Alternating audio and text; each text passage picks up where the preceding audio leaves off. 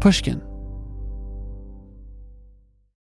You can find inspiring stories almost anywhere. For instance, check out the co-founders of Girls Who Do Interiors. This Miami-based design company was started by three friends when they were still in school. And right from the start, they turned to Chase for business for everything from banking and payment acceptance to credit cards.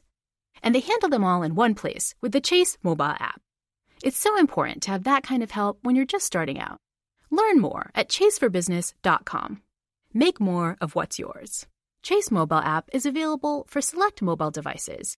Message and data rates may apply. JP Morgan Chase Bank, NA member FDIC. The most innovative companies are going further with T-Mobile for Business. The PGA of America is helping lower scores and elevate fan experiences with AI coaching tools and 5G-connected cameras. AAA is getting more drivers back on the road fast with location telematics. And the Las Vegas Grand Prix is powering race day operations with 5G connectivity, giving fans an experience at the speed they deserve. This is accelerating innovation with T-Mobile for Business. Take your business further at T-Mobile.com/now. Whether it's her first Mother's Day or her 40th, she deserves more. Shop tons of stunning on-trend jewelry for every budget at Diamonds Direct. Diamond fashion jewelry, beautiful birthstones, everyday pearls, starting at just $200. Commemorate the real loves of her life with a gorgeous pendant featuring the birthstone of the one who made her mom. This Mother's Day, Diamonds Direct has everything you need to say thank you. Diamonds Direct, your love, our passion. Online at DiamondsDirect.com.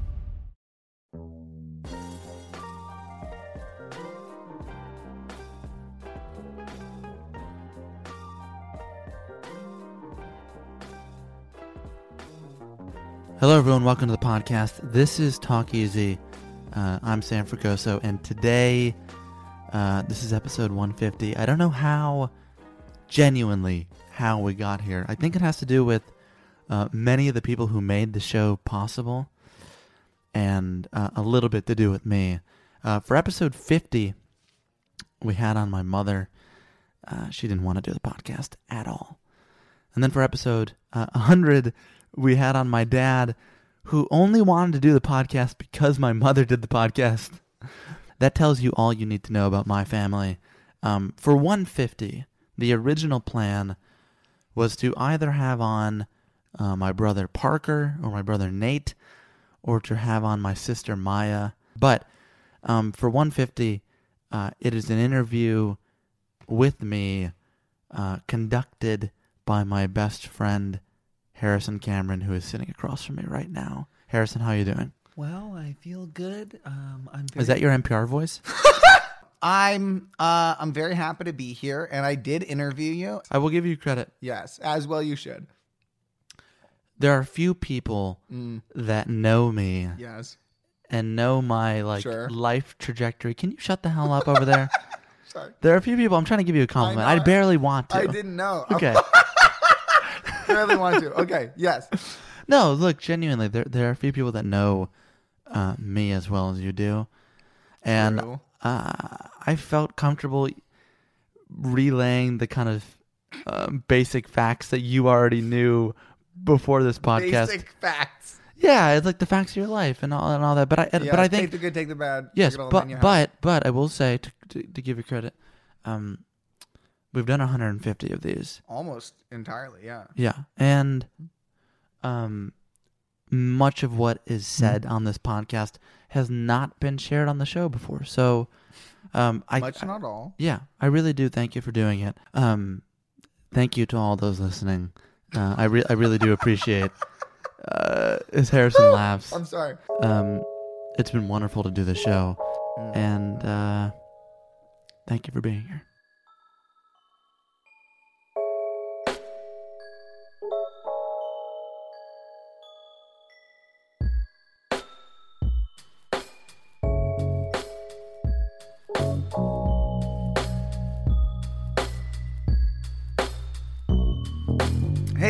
Gentlemen, I am here with a dear friend of mine, Sam Fragoso. My name is Harrison Cameron.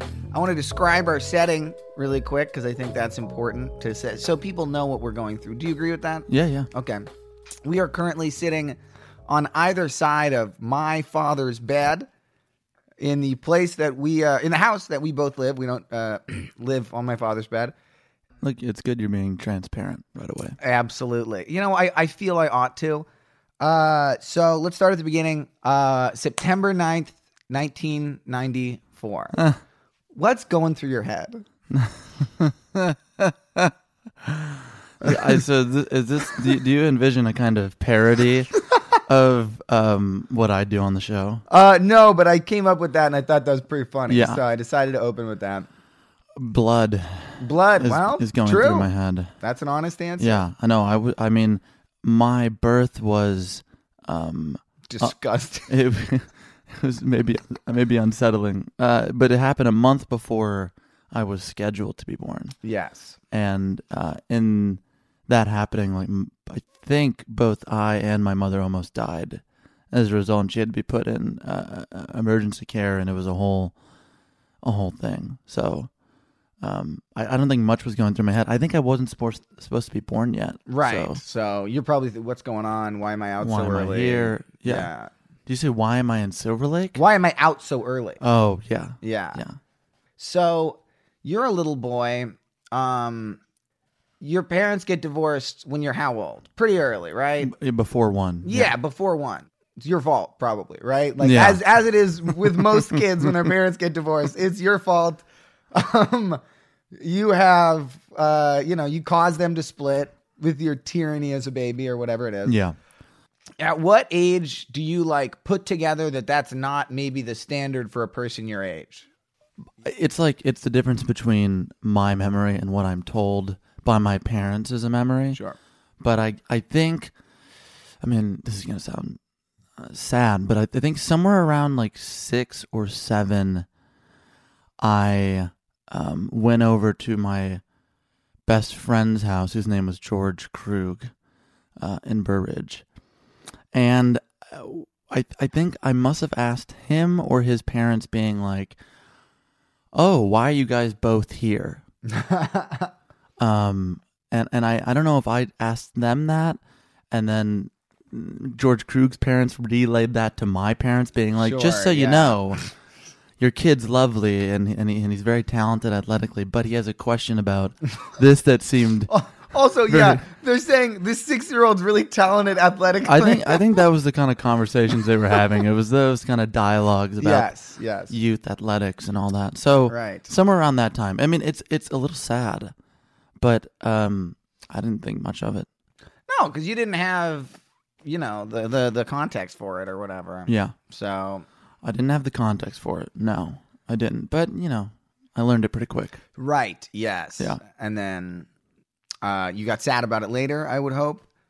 Right now. Right. Yeah. Yes. Yeah, I got sad about it right now. It's funny that you bring up that you were, I guess, a really athletic 6-year-old, because truly my next question. Oh. Because I want to sort of just zoom through your life. I want to wrap this up in 10, 15. Yeah. So less minutes than years. Yes. Well, you're already 6 at this point, so 15 more. No, damn it. Okay. So when do you get involved in athletics and basketball in particular? Because I know as a young boy, that was a really big thing for you. It must be around that time, yeah. Around the time that preschool. You find out that your parents are divorced. You're like, no. It's time to start exercising, getting into sports. No, I think I was aware of a separation before 5, but I probably didn't have the vocabulary for it. Sure. But I definitely played sports early. I mean, my dad ultimately preferred that he wanted me to play baseball more than basketball. Right. Although he liked all of them. But I played basketball and took a liking to it really early on. So I think around whatever preschool is, I think that is 5 or 6. Because first grade is 7 maybe. So, sure. Then I started early, and I it's like that's a question for parents. I don't know.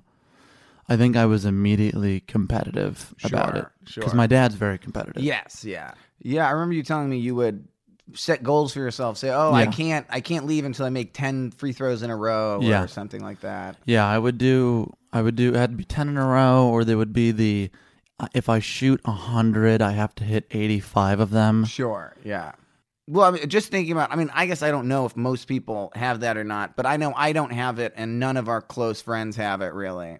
It's maybe, so maybe the reason I stayed with basketball, or it stuck out to me, is I think from a really early age, I was given the template of Michael Jordan. And for whatever reason, and again, I can't even answer this, and maybe my parents could answer it better, but that psychology clearly made some sense to me. Like, this is the way in which you make things or produce things, is that you're rigorous about it and you take it maybe too seriously. I think it's just I'm obsessive. I've always been an obsessive person, and it was true about sports. It was true around that same time of playing poker with my friends. I started watching all the World Series of poker tapes, and I would wear sunglasses in the basement of my friends' homes playing.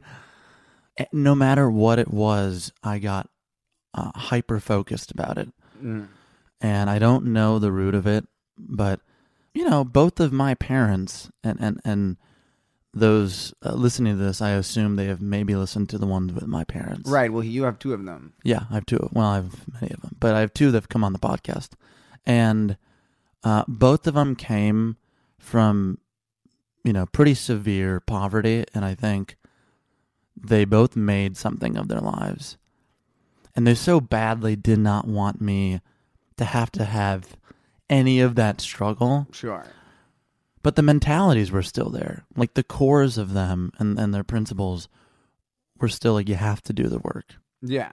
I have this memory of you telling me that you worked hard on basketball every day. You were practicing, you're doing everything. And at a certain point, your mom tells you, because you wanted to be in the NBA was your goal. You were you're a little kid. You're I want to be in the NBA. And you had that experience that very few, I think, kids our age have. Yeah. Of your mom going, it's not going to happen. What are you doing? Yeah. I think my mom telling me that was depressing in the moment. Yes. But it also came at a time, which I don't think I've mentioned on the show, which is, you know, the joys of playing basketball or any team sports is that there's a team. Yeah. I experienced my first authority figure around the 7th grade in a basketball coach who was a tyrant, who was a complete asshole. Sure. And there was, to put it mildly, a case of nepotism on the team. Right. That was so egregious. Yeah. That I was like, oh, you know, I don't know, this is not worth it. And though I kept being on the team, and I would be on the team the next year. Sure. And I still play now, but that coupled with my mom's honest assessment of how it was going to go, I think made me think, best to move on. Yeah. What's your favorite interview you've done? And you can lie. For the podcast? Yes. Let's do 4 podcasts, and then outside of that.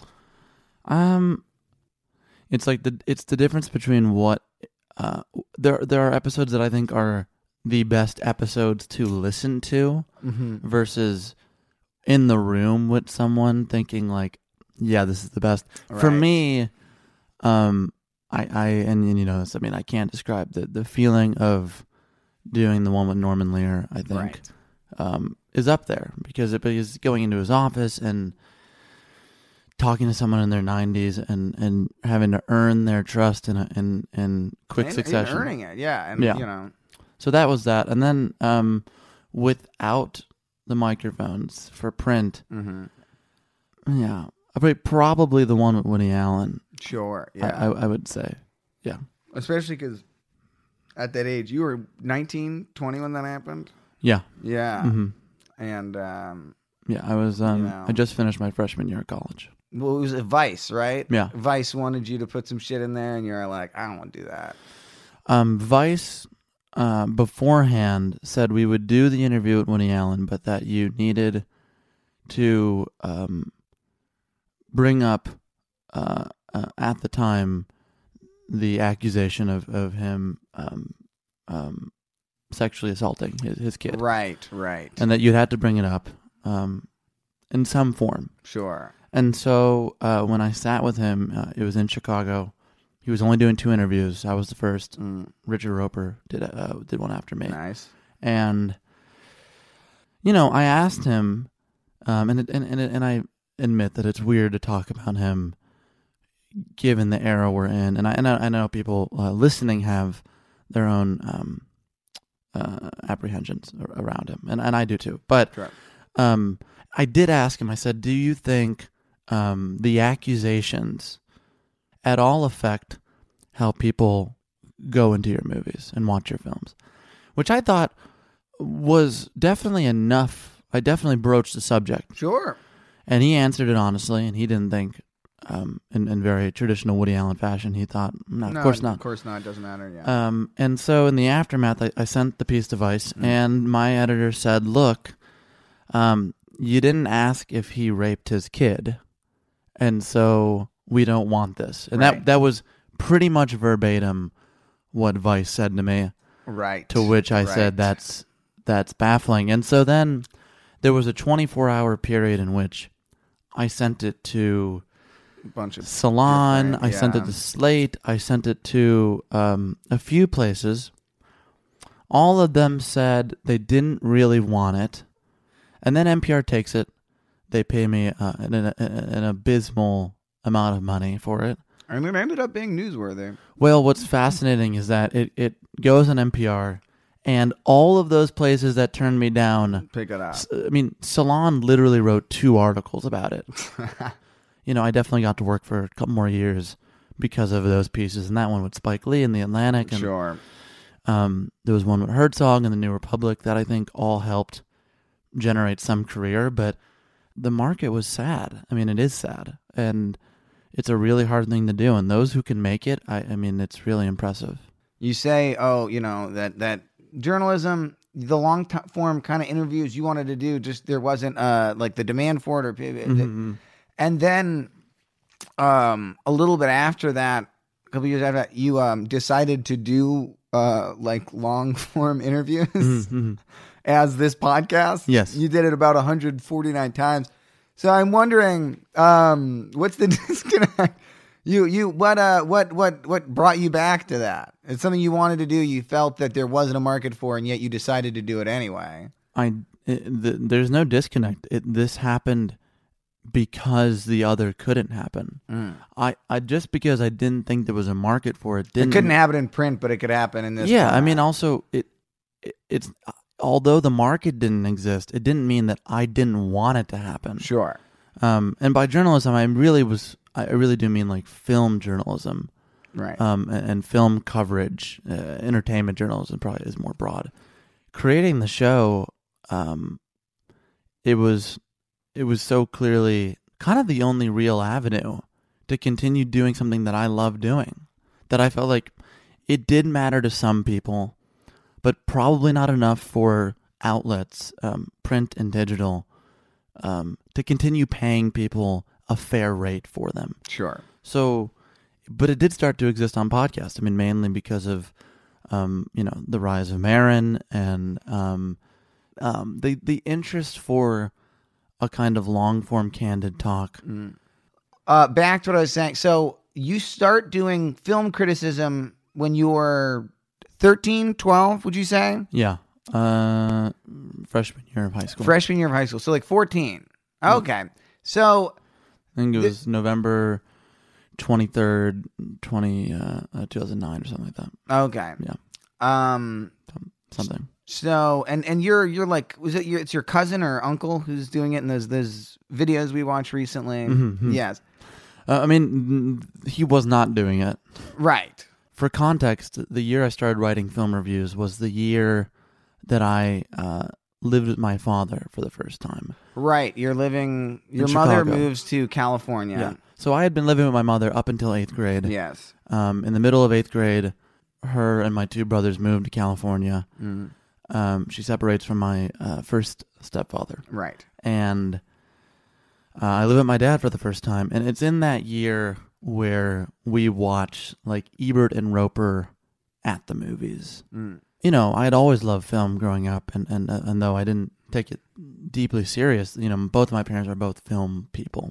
And so we watched the Ebert and Roper show, and for some reason, I found it so entertaining to talk about movies in this way, and to consume them, and then to have to generate some kind of opinion about them. Sure. I like doing that, and my freshman year of high school was pretty horrendous. I mean, I didn't have many friends at the school that I was going to. It was a Catholic school in Chicago, and I was on the basketball team for a little bit, but I was in the middle of like a severe growth spurt where I grew like 4 inches in that year, and so you're in pain, and I had ankle problems, and I couldn't really play, and I really didn't like anyone on the team, and so somewhere in that year, I create this like blog spot and start Duke in the Movies. And I think the first movie I reviewed was 21. Too bad. But it is, you start this Duke in the Movies. You do that for 4 years before, 5 years before Movie Mez? I created Mezzanine senior year of high school. Okay, so 4 years. Yeah. And after that first year of high school, I despite, you know, loving Chicago and growing up there and being with my dad, I had a hard time at the school. So you moved schools. No, I was just a freshman. That first year I was just going to a new school. That's tough to a lot of those kids have known, you know, you're doing that whole thing. I did that when I moved to junior high. Yeah. It was a bad age. 14's a bad age. It's a horrendous in general, age. You can full stop right there. Yeah. So I move out west to Fresno. Sunny California. Yep. The Central Valley. Yes. Dry. Didn't know anyone. Dry heat. And I meet you that first year, my sophomore year of high school. Yes. But I think it's funny. I remember specifically because you were friends with Robbie Oberg, a sweet, sweet man. You guys were playing a game, Movie Bomb. Yeah. And then just by virtue of being around each other and playing that game, talking during lunch, became pals. Would you say that's true? Yeah, I would. Sam? I would. You're on the stand. I say yes. Are you sure? 100%. Sam? Yes.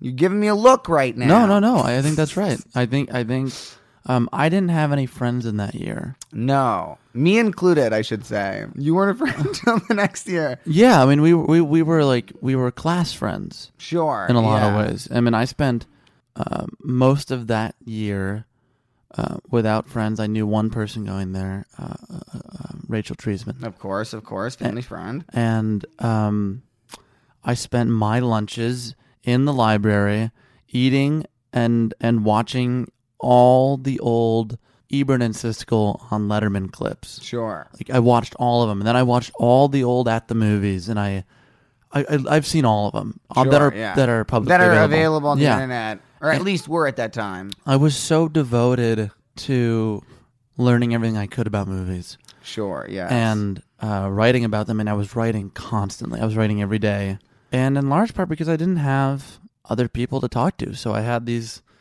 What I think, you know, and looking back at it, were just like these surrogate worlds that I could find myself in and spend time with. And I watched movies over and over between the same films. And then I was also, I had a openness at that time to watch anything. Yeah. No, that's the best.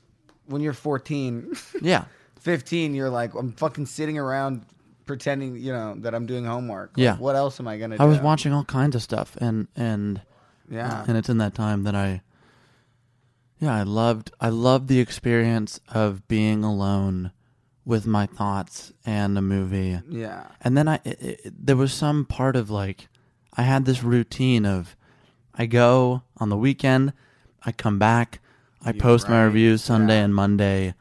I was getting better too, and at that time I getting your reps in 10,000 hours working towards it. Yeah. I think I was approaching the 10,000 hours. What was the first time you wrote a review and you were like, fuck, that's pretty good? I wrote a review of Boogie Nights that I thought was... Pornography Epic. in the first sentence. I remember that.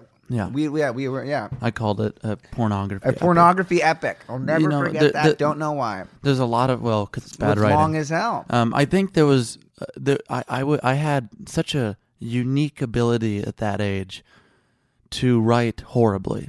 And I just had this, I couldn't write things simply. Reading reviews, like when you're learning how to do something, you look at how other people do it. Yeah. I was imitating people. Yes. Yeah. I was, but also because I was part of this larger film community online. All of them were older. And so I was doing what I could to like fit in and to seem like I was, precocious. I mean, that was the word always used was you're precocious. Sure. Yeah. And at the time, you were. But I credit, a lot to James Ward. I was just going to mention Ward. Yeah, Ward was this really weird, stocky, tall, gay man who wrote these film reviews, who was the chief film critic for like the Vice Times. Yes.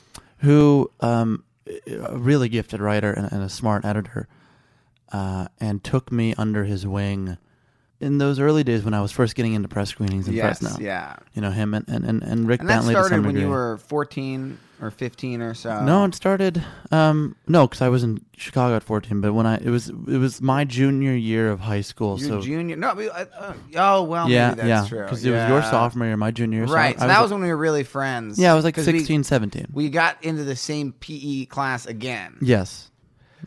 You watching...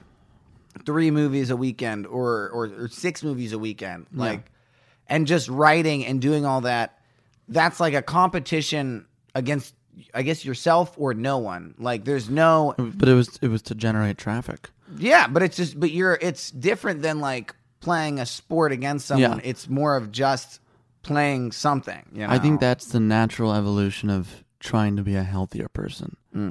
I think trying to be an artist, although there are competitive components of it, sure, is really the right amount of competition, in that it is good to be competitive and to go after things creatively, but it is not the basis of all your work. I think it was good that I pivoted to film reviews because I wasn't ever gonna be a supreme athlete. Sure. I mean, but how would you describe me in my senior year of high school? Confident and thoughtful in the way that you thought about like the world, and I remember specifically two of our close friends started dating, and I remember you and I talking about it. And you having insights that I had not had because I was only thinking about myself and my point of view on something, where you were thinking about how other people thought about things or in a way that at least I wasn't at that point. I mean, I was pretty self-absorbed, concerned person. There was one point where I was I don't understand why so many girls like you, because you're not a super handsome guy or something. Yeah. And at the time... That was a stunning thing to hear. No, it's got to be, especially you're a self-conscious teen hearing that. Yeah. But it was, you were just very confident, very sure of yourself. And that's, I think, what drew people to you, because most people that age are not at all. But, you had accomplished things that people in their teen years generally have not. You were, talking to adults who had done something for a long time as their peers. I remember in, I believe, your junior year, you came to school very excited, and you had a printed out email from Roger Ebert. Yeah, and his one note was, stop telling people that you're a child because people won't make that assumption. Roger said, don't share your age on the internet, who knows? Mm. And he said, you have a future as a writer, film critic or otherwise. Yes, yeah. Yeah. And so, A, that's awesome. That's crazy. That's like, you know, yeah. And there's a person who's your idol. Yeah. And who is reaching out to you. He's taking the time to be like, hey, yeah, I promise. Even if he's just being polite, like, you know, or nice, like. Yeah. I think he had that, especially after the surgery and the illness. Right. He was pretty sedentary. Mm-hmm. And was an active emailer. He knew the power he had in just spending 2 minutes on an email and shooting it off. Yeah, it would mean the world to you. Yeah, yeah. and it did for sure. Yeah, yeah. I mean it's absolutely mind-boggling, and it's why to this day I owe so much to him and to Chaz. Yeah, I mean, like, you're doing something that is a profession, and you have received a thumbs up from the one of the best people to ever do that profession. That was cute. Thank you. And I think it was cute. It's very cute. But at a certain point, you know, want to pivot to creating stuff. I remember you wrote a page of a script in high school and brought that to school, printed out.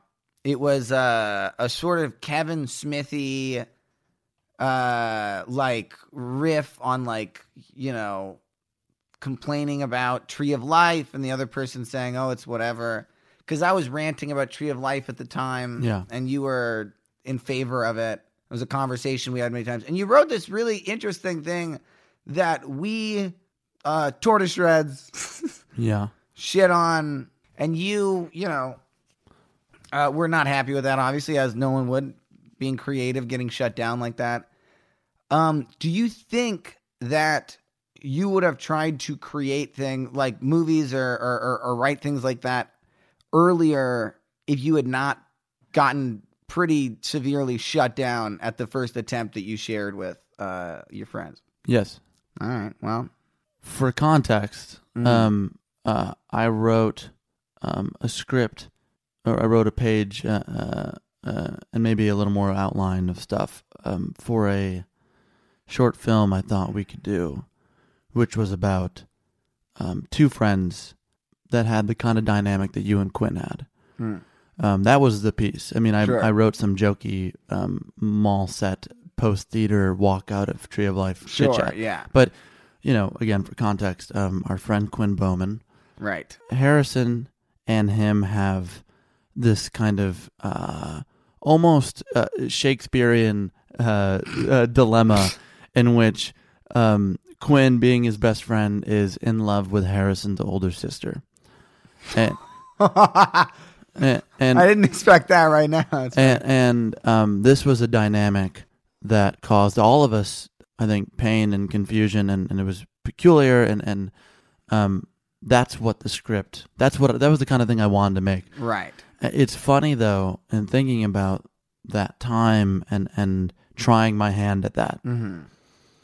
It's really fascinating that I was at 17 kind of like, yeah, let's make a movie about something that's deeply painful for you two.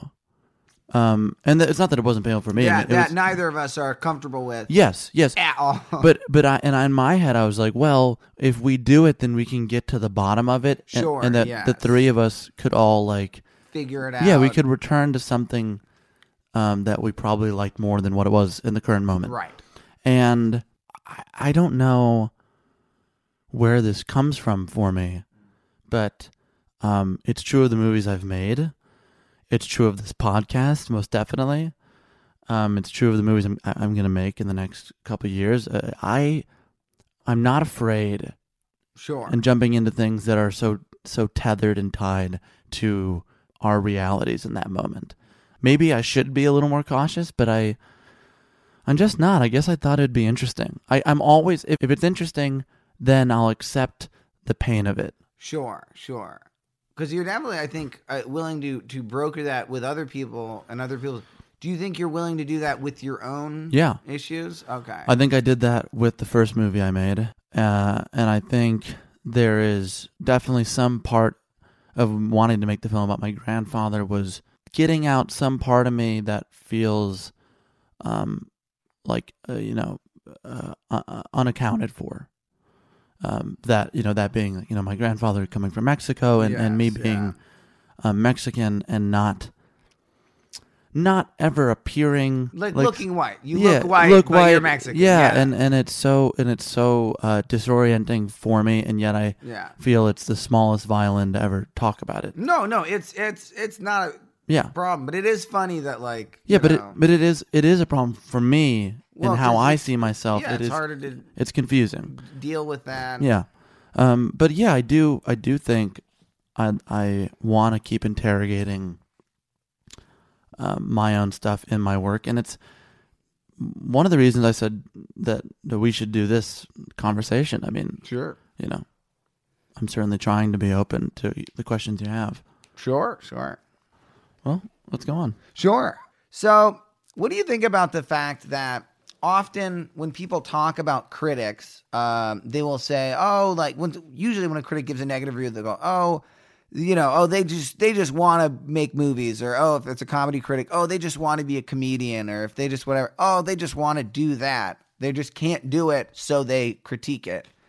I think sometimes that's true. And other times it's not at all true. Because I always think about Roger Ebert made that one movie and then he was like, fuck this, nah. And he didn't make a movie after that. I don't think Roger had a burning desire to make movies. And in large part because Roger authored over 20 books. Yeah. He was a natural, brilliant writer. So in the case of him, I don't think he had some burning desire to make movies. I think if he had lived longer, he may have written a screenplay or two. Mm. Because he had the time to, and he was so, like I said, sedentary. Yeah, that he just wrote all the time. So sure, and he was a quick writer. I mean, he was so quick.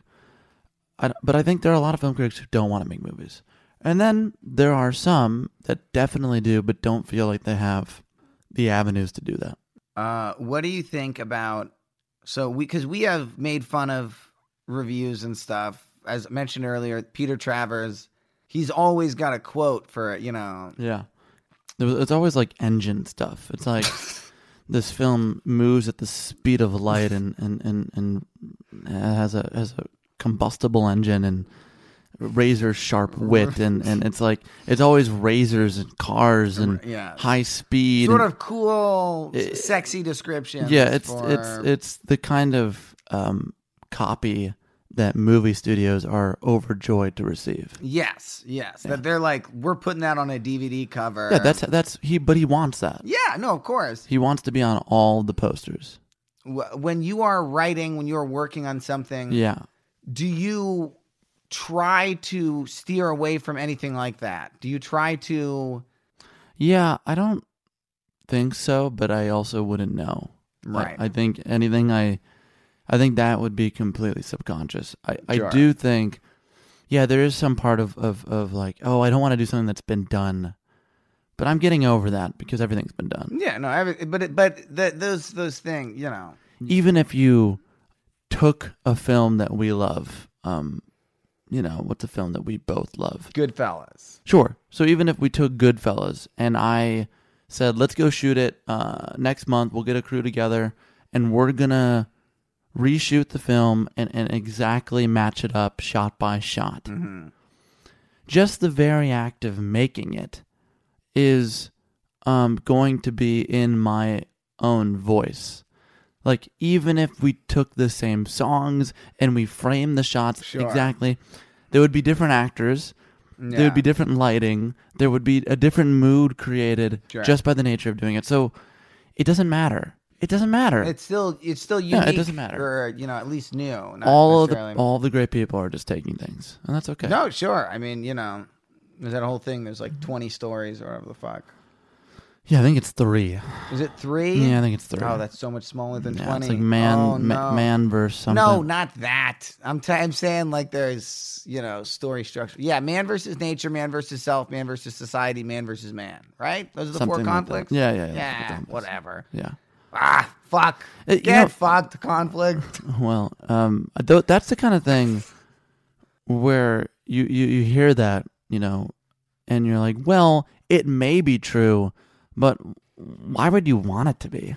Oh, that there's only X like, number of stories. It's a little bit like being an atheist. It's like, probably, but also, isn't it fun to at least think about it? Yeah, I mean, is that the way?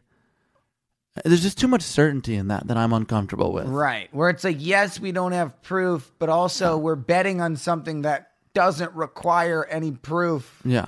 You know. So it's very confusing, I think. Yeah. So I don't know if that answered your question, but yeah. Well, it does make me think, what is your, because we don't talk about faith really at all ever. Yeah, and for a good reason. Right. What's that reason? Well, I'm a Scientologist.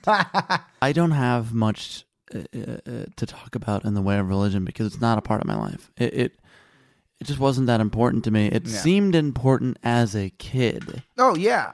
But as a kid, you're getting told shit, and you're like, ah, what? Yeah, but I didn't believe it. I never believed it. I fell asleep in religion class. Both of my parents were like, yeah, okay. You know, sure. Take that with a grain of salt. Yeah. Make up your own mind. So it doesn't play a big factor in my life, and not something I think about.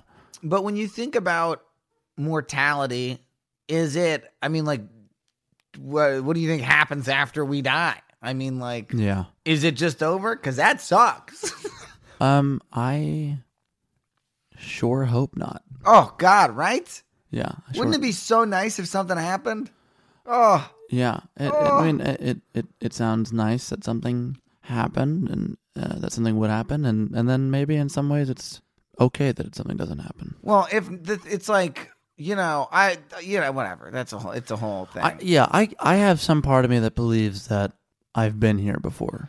Right. When do you feel that? I don't know. I think I just have feelings and some kind of sensations that this is not my first rodeo. What do you think? Like in a God situation, what's your ideal God? An ideal God? An ideal God. Well, I mean, think about, so there could be a God who just like is watching and hoping for people, and then people die and God's like, hey, good job out there. Good work. Like a kid coming back to the bench at a sporting event. Right. I don't know. I've never thought about that in my life, what the ideal God is. I don't know. It would be nice if it reared its head at any point in our lifetime. Like publicly? I don't feel like it's present. I don't think it's omnipresent or omniscient, or I don't see it. But do you ever have those things where like things are comically going wrong for you on a bad day? Yes. And you're like, hey, you look up and you're like, hey, what the fuck? I have those days. I just don't think it's that. No, I know. It's just fun to blame something invisible. Yeah. No, I blame myself. Well, that's probably more healthy. What's next? No, all right. You want to get away from religion. Sam, afraid of God, doesn't want to diss God on the air. Wow, impressive. You're an eldest sibling. You have 3 younger siblings, though for a majority of your life, you lived with 2 of them. Is that correct? Yes. So, as the eldest sibling, this is something I think about. My older brother wants to be a director as well. I think there's something to you being in charge, because when you're the eldest sibling, you're in charge as you go through things. Do you think that has influenced other aspects of your life aside from professionally? Do you think it has? Well, yeah, that's why I'm asking the question, obviously, but I think it has, to use this phrase again, reared its head in all sorts of places. Mm. Yes, I do. In directing, definitely, in making the show, in playing sports, in some of my friendships, probably in some of my relationships romantically. Until we get self-driving cars, I'll be in control of that. Can I be honest? We both know that's not gonna happen. We're gonna get self-driving cars. Self-driving cars. You're gonna. Oh no, I'm not. Oh, absolutely not. No, no, I cannot wait. I'm so excited, Sam. No, I'm so excited for it, Sam.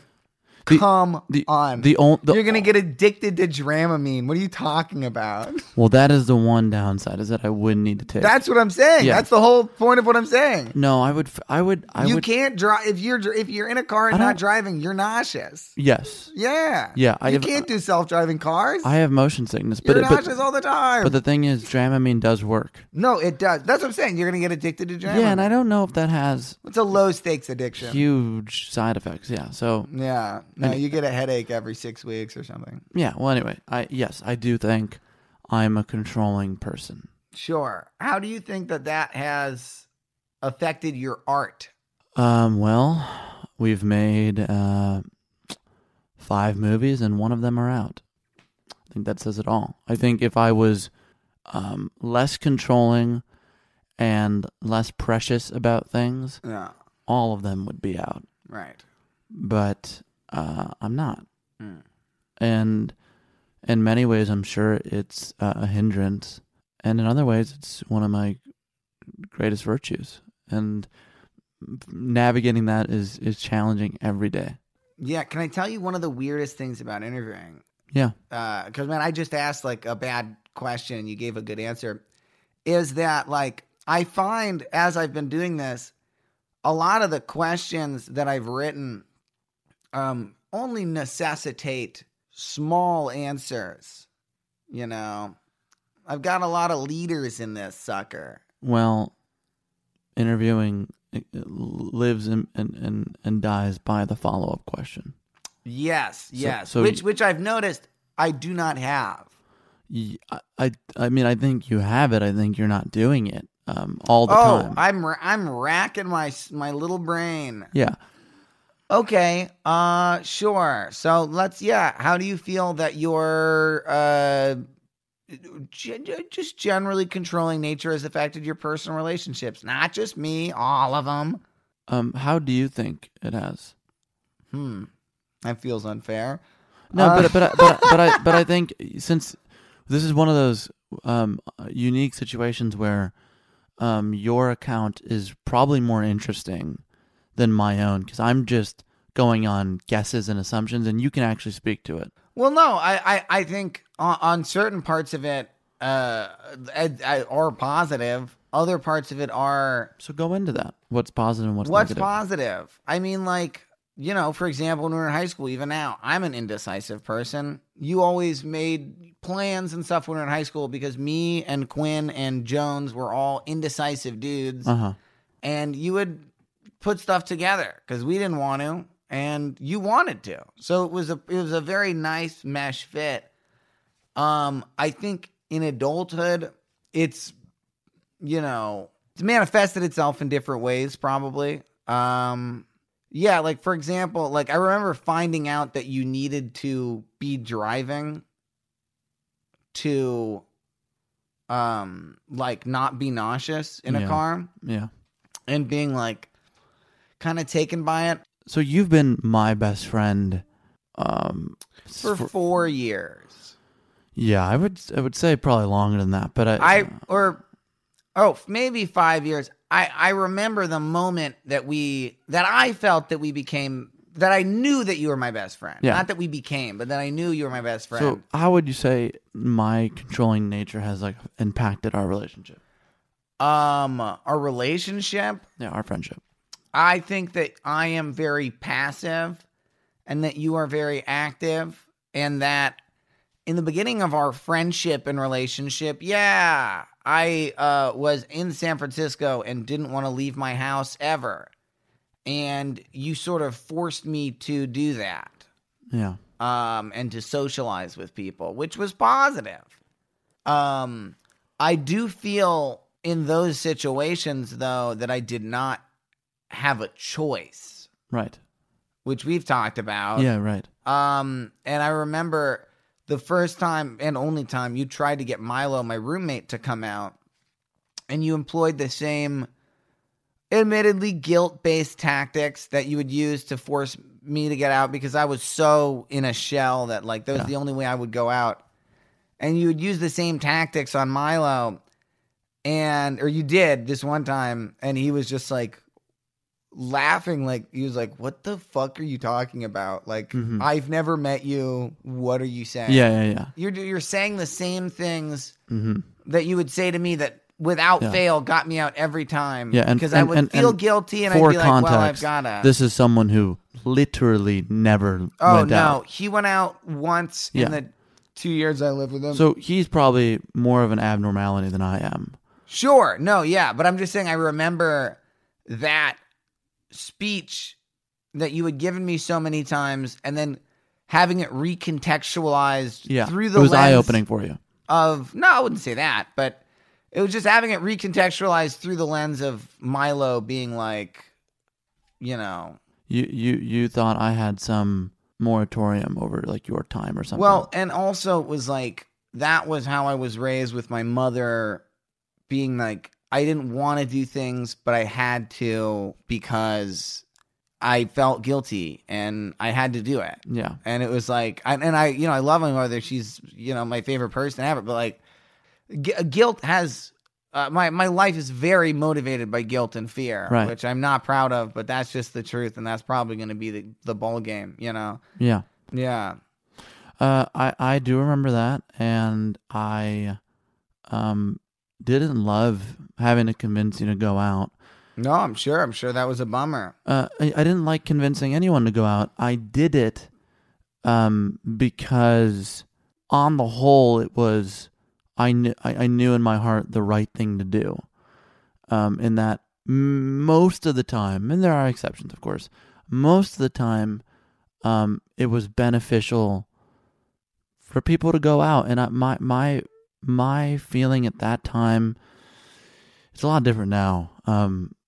I do recognize that I had some ability at that age to like look at things from a bird's eye view.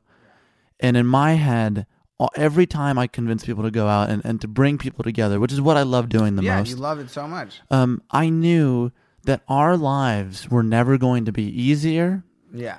And that there were never going to be less consequences. You always were putting, like, things together. Yeah, I liked putting things together. You loved it. And that's part of what I'm talking about, the control thing, like, in the director facet of it. Like, you were putting things together constantly. Even when we were in high school, where like you would come up with ideas for things for people to do or just reasons for people to be together. Yeah.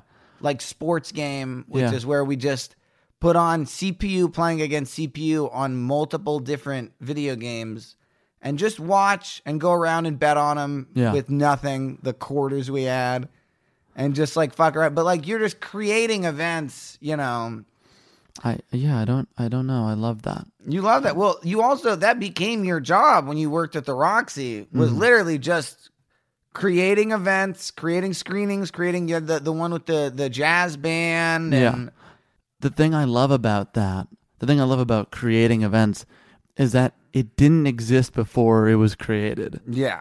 And that I realized at some age, like, oh, I could generate a good time that people didn't even know they were going to have. And I love that. I love that can happen. And I don't mind the logistical work that it takes. Sure. To create the experience that it creates. Yeah, and that's just part of it. And there's some... I really, when we get to the root of it, it is coming from a good place. Yeah. However, I see how I maybe forced people to do things they didn't want to do. I made them, you know, kind of pivot out of their comfort zone, and sure. I pushed and was too aggressive in some situations. And I don't like to do that now, and I try not to do that as much. And I see that I do, and I go back and forth on whether it's worth. Yeah. Whether the event is worthy of the push. Sure. In an ideal world, I wouldn't have to push. No, I was just going to say, yeah. And in an ideal world, I think people would be less disconnected. Well, in an ideal world, do you have to put it together in the first place? God, no. No, and, right? And that would be okay. Yeah. Can I say I have this memory that I had not thought about in a while that I think is really funny, but we were at a party in college. The police come to the door because of the noise. When the police come to the door, King Kunta by Kendrick is playing. The song is paused, of course. You give me a phone call. You go out to deal with the police along with the people who own the house. You don't own the house. You go out to just help with the problem, as you are wont to do. Yeah. And you give me a call and you go, hey, we're about to walk in. You have to skip ahead to the drop of King Kunta and play it right after we say the cops left. Yeah. Because... that's going to be an awesome moment, and people are going to love that. Yeah. No reason. At this point, you're calling. You already know everything's fine. Everyone in the place is, like, freaking out, like, oh, the cops. Right. And you have just decided to, out of what should have just been, we walk in and start playing music again, you have decided to create a moment. Yes. But you are directing that. Yes. You know, yes. That is, like... What is that want, that need? That's wonderful. Because it's just like, we're here for probably here for a small amount of time. Oh, we're running out. It's funny because you used the word decision. I did not think this would be awesome. It just intuitively, I was like, oh, yeah, of course. Like, this is awesome. Oh, this is going to be cool. This is awesome. This happens in movies. This is going to be baller as hell. It would be awesome. It would have been awesome. I wish I could have pulled it off. Yeah, and I don't know what that is. I'm always I always find myself wanting to create moments that would be interesting. Some part of me thinks that's how life should be. I knew then that when we have kids, we are going to think, yeah, man, college that time was really fun. Let's talk about now. It's present day. As all great interviewers do, what's next? Well, it's just such a good question. Yeah. What's next? Yeah. What's next? I want the show to keep going. Right. Don't know how it could after this episode. Of course. This feels like a closing up shop. Cheers. Turn off the lights. Yeah, I mean, I want to make movies. I want to make the show. Right. I'd like to not be broke. Of course. Goes without saying. I'm ready to have some, financial career stability. Sure. I'm ready to not spread myself so thin. I'm in a very precarious place right now. Although it is helped greatly by your father. Oh, killer dude. Yeah. Wow. Him letting me stay here for the small amount of money that I paid. Paltry sum. Yeah. That we pay. I couldn't have done anything I've done here in LA without him and Clea. I have always been excited to be an adult. Since I was a teenager, I was excited to be an adult, and now I'm kind of an adult, and I'm not thrilled about it. Do you feel, how close to adulthood do you feel? I'm X% there. I think I'm 80% there. Mm. Everything that I've read that you've written, seriously, that we've talked about is about relationships. It's about love, and the nature of that is at least a portion of it. Uh-huh. Is there anything else that you feel you want to explore? Because that has been, you can agree, like a majority of it. Yeah. Even the stuff we've written together. Yeah. I think love is a pretty good... it's pretty big part of life. From what I've heard. All-encompassing. Yes. Yeah. I want to make stuff that's funny with you.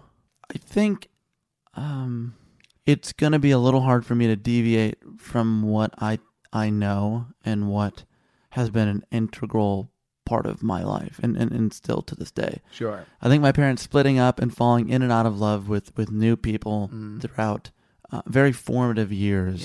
Yes. Yeah, informed the kind of stories I'm interested in. So your mother, that is something we should touch on before we go. She was obviously the first parent you had on. And you, with your mother, have gone through things that are not, I would say, typical for a child. But you have this relationship with your mother that I at once envy and do not envy, because she was really real with you in weird ways. How do you think that affected your relationship with honesty? I think it made me not afraid of it. Most people, I think it doesn't come naturally to most people. Right. I found early on in doing interviews that the more honest I was with people, the more they were willing to be honest in return. I think a lot of people are just waiting for it. I think they would like it's to sort of a safety net. Yeah, they want to expel something. Mm.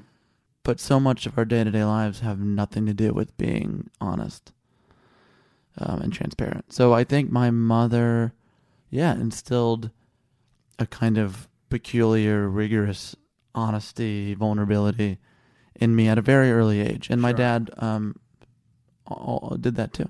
Yeah, I mean, would you say that is why you were, from such a young age, able to, I don't know, talk to adults? Yeah, I mean, it's an obvious connection and yet fascinating, because I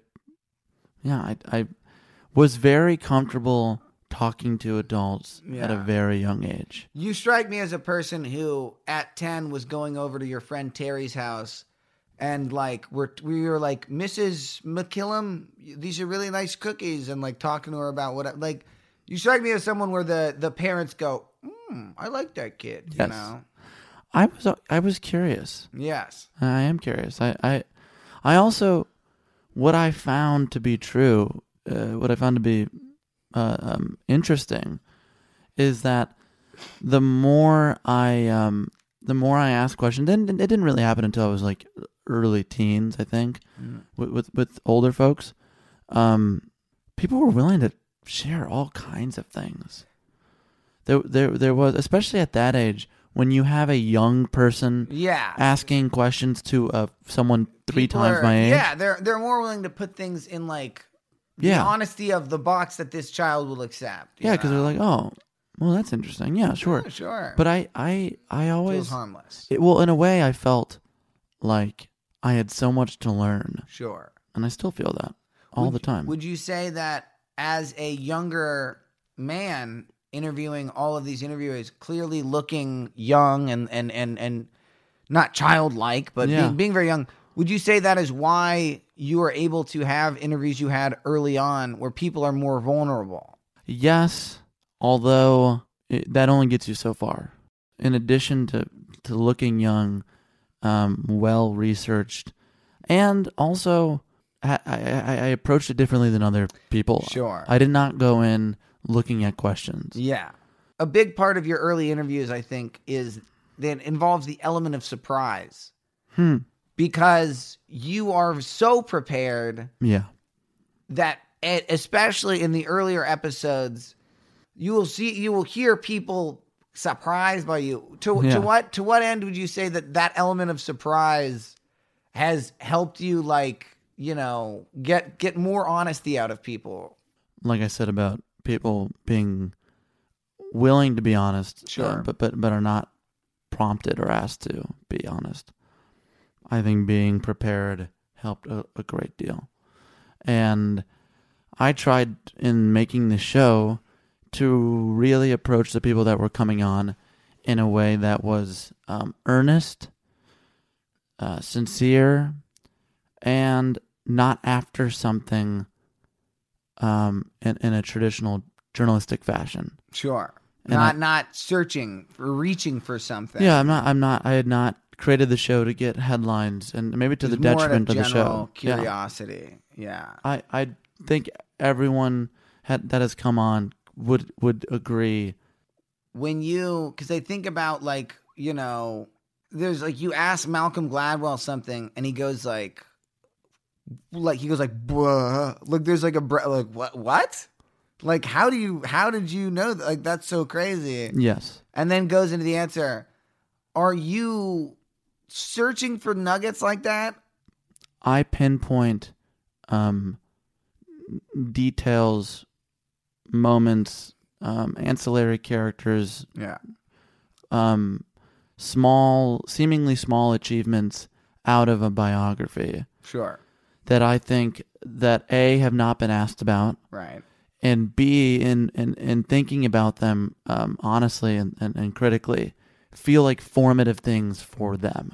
That move out to California means something. Yeah. You know, that job at that time is an important, impactful moment. Sure, in that person's life or whatever. Yeah, and I don't know where that comes from, but I'm writing a script is all it is. Sure. Each episode is of their trajectory, what they've done. Yeah. Every life is a story. Yeah. Yeah. But and trying to highlight the moments that are really fascinating.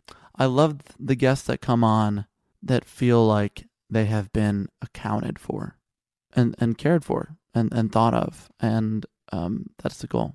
Are there memories, moments between you and I that you think would be fascinating? Oh, well, I was going to bring it up a little earlier, but the moment where I felt, oh, this is my best friend, was I had stayed up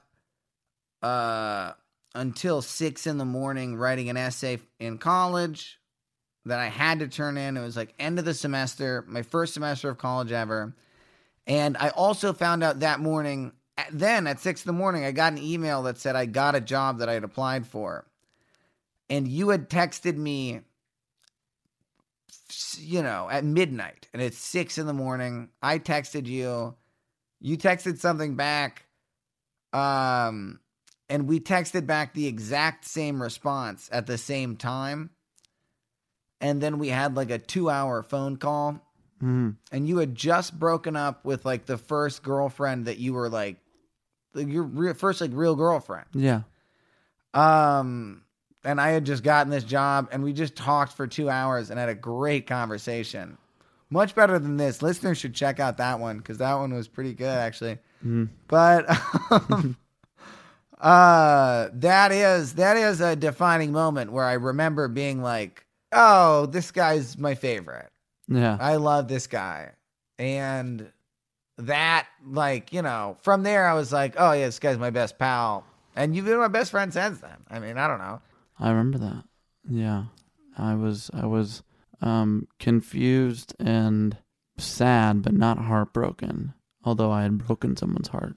You were bummed out, and I listened to you, which, as you know, I'm not a good listener at all.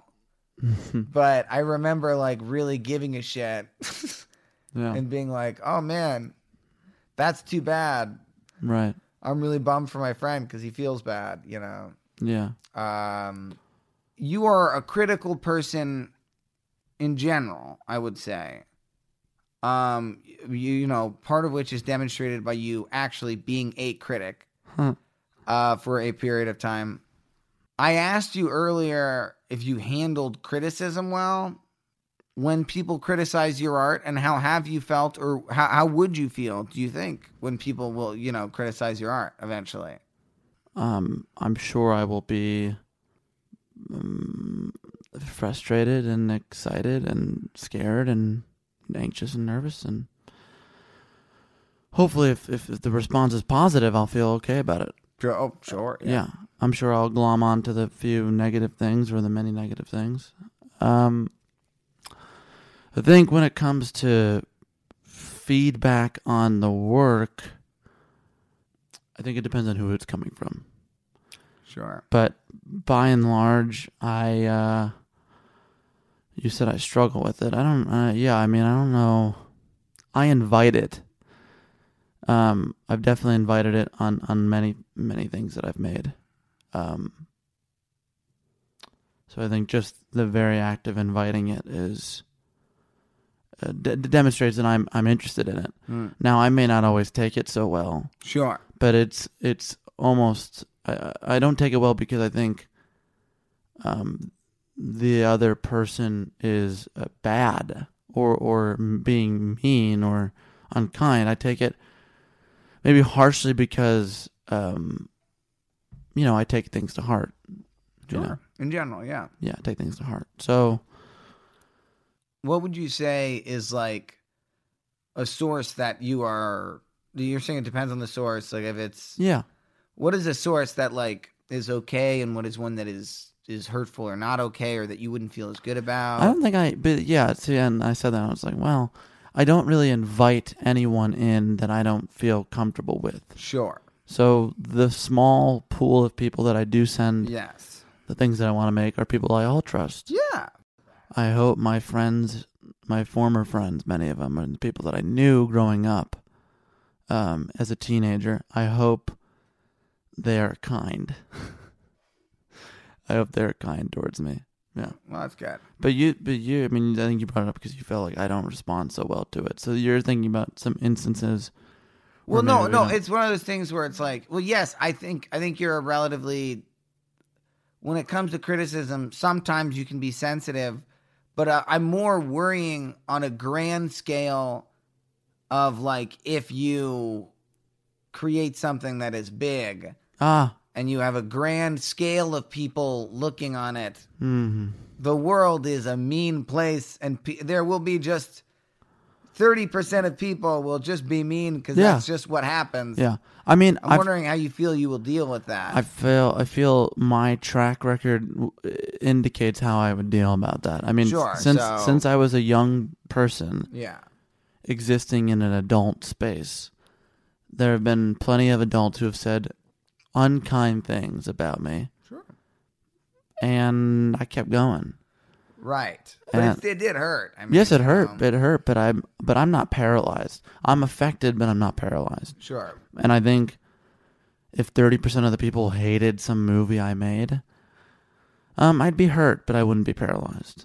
Would you say that would motivate you? Or would you say that it would, you know, just make you pivot or slow down? Or how would you characterize how you believe that you would react in that situation? I believe I would keep going.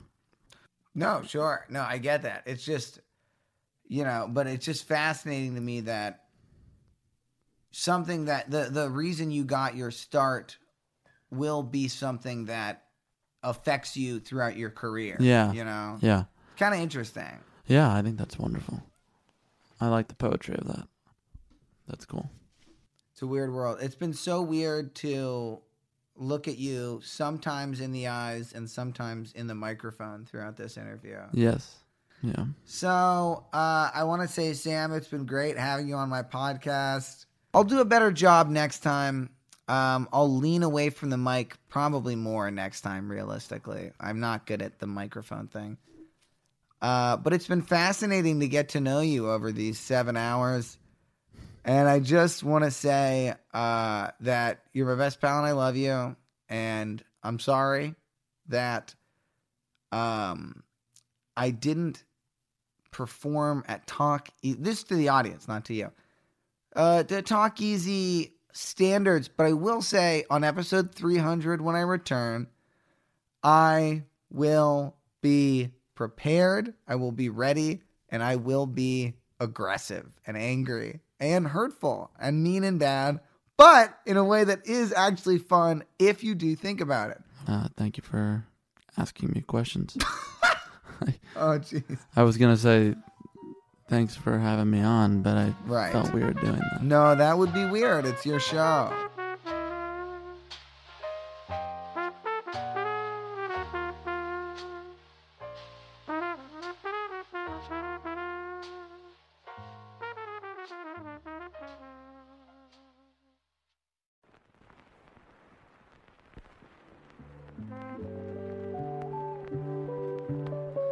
And there it is. That is episode 150 on the podcast. And there it is.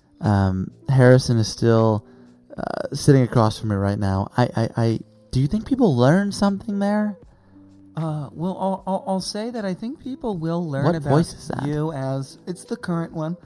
I will say that people will learn about you as a person. And I want to say that I did, as I said in the intro that we did record, I did learn a little bit about you myself. Well, I appreciate that. If you'd like to learn more about the podcast, you can do so at talkeasypod.com. As always, the show is executive produced by David Chen, graphics by Ian Jones, Design by Ian Chang. Illustrations by Krishna Shenoy. Our social media is by Nikki Spina. Our intern is Ghani Zur. Our music is by Dylan Peck and Jin Sang. Our associate producer is Caroline Reebok. And the show is produced by Neil Innes. Harrison, I thank you so much for interviewing me. Well, upcoming this fall, Randall Park, Gloria Steinem, Edward Norton, Laura Dern. Next week is Gary Goldman. We have so many wonderful people coming up. And really, the most wonderful is going to play us out, Curtis Mayfield. Oh, God. We love you, sir. Rest in peace. I love you, Sammy. I love you, Harrison. Thank you for doing it.